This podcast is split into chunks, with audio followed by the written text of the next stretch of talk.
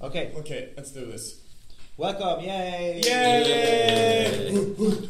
Morning guys, it's Max, Johan, Nipper and Frederick here, and we're going to talk about Acast and where we're going over the next 2 years.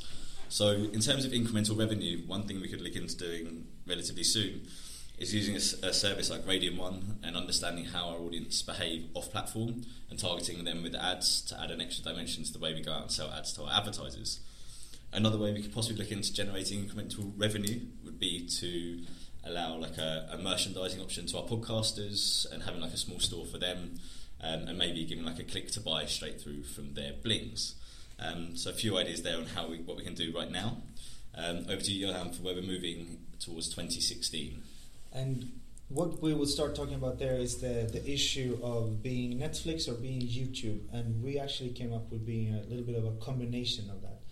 We think we should open up Create to everyone. But the issue with that is we're going to build a massive support backlog for that.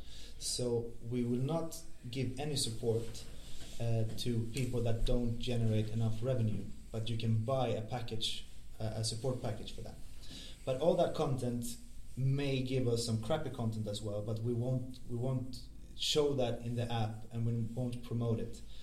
So from the app perspective, it's going to be a Netflix, but from a creator perspective, it's going to be YouTube. So Acast is going to be the non-stop shop for creators and listeners. Perfect, just to make sure we don't miss out on any of that content. That's the fear, if we stay too curated. Is there any additions to the app that you think will be particularly exciting?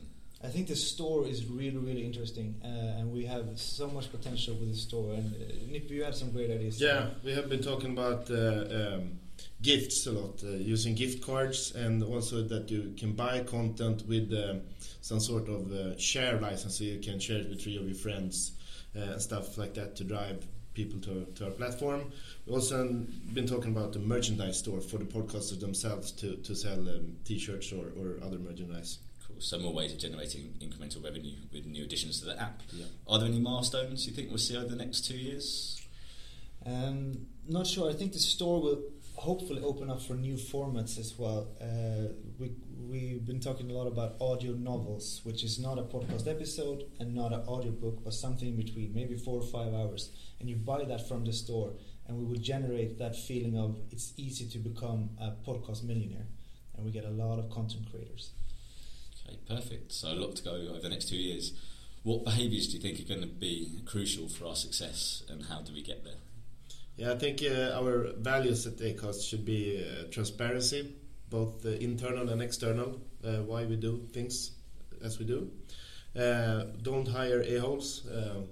We want to have a nice community inside Acast. Say it as it is, polite but straight, so don't beat around the bush with each other.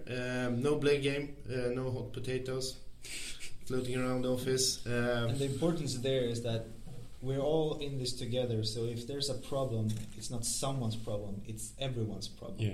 It's just might be different persons who can solve it, but it's not just blaming it on someone else. And you should accept it, not defend it. Accept, not defend. Accept.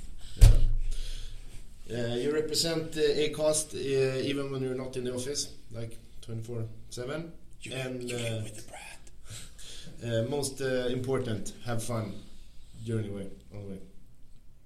Perfect. So let's hope we can maintain that over the next 2 years, guys. Yeah. All right. Yeah. See you. 1 minute. Take 5. Yeah. Nice. Yeah.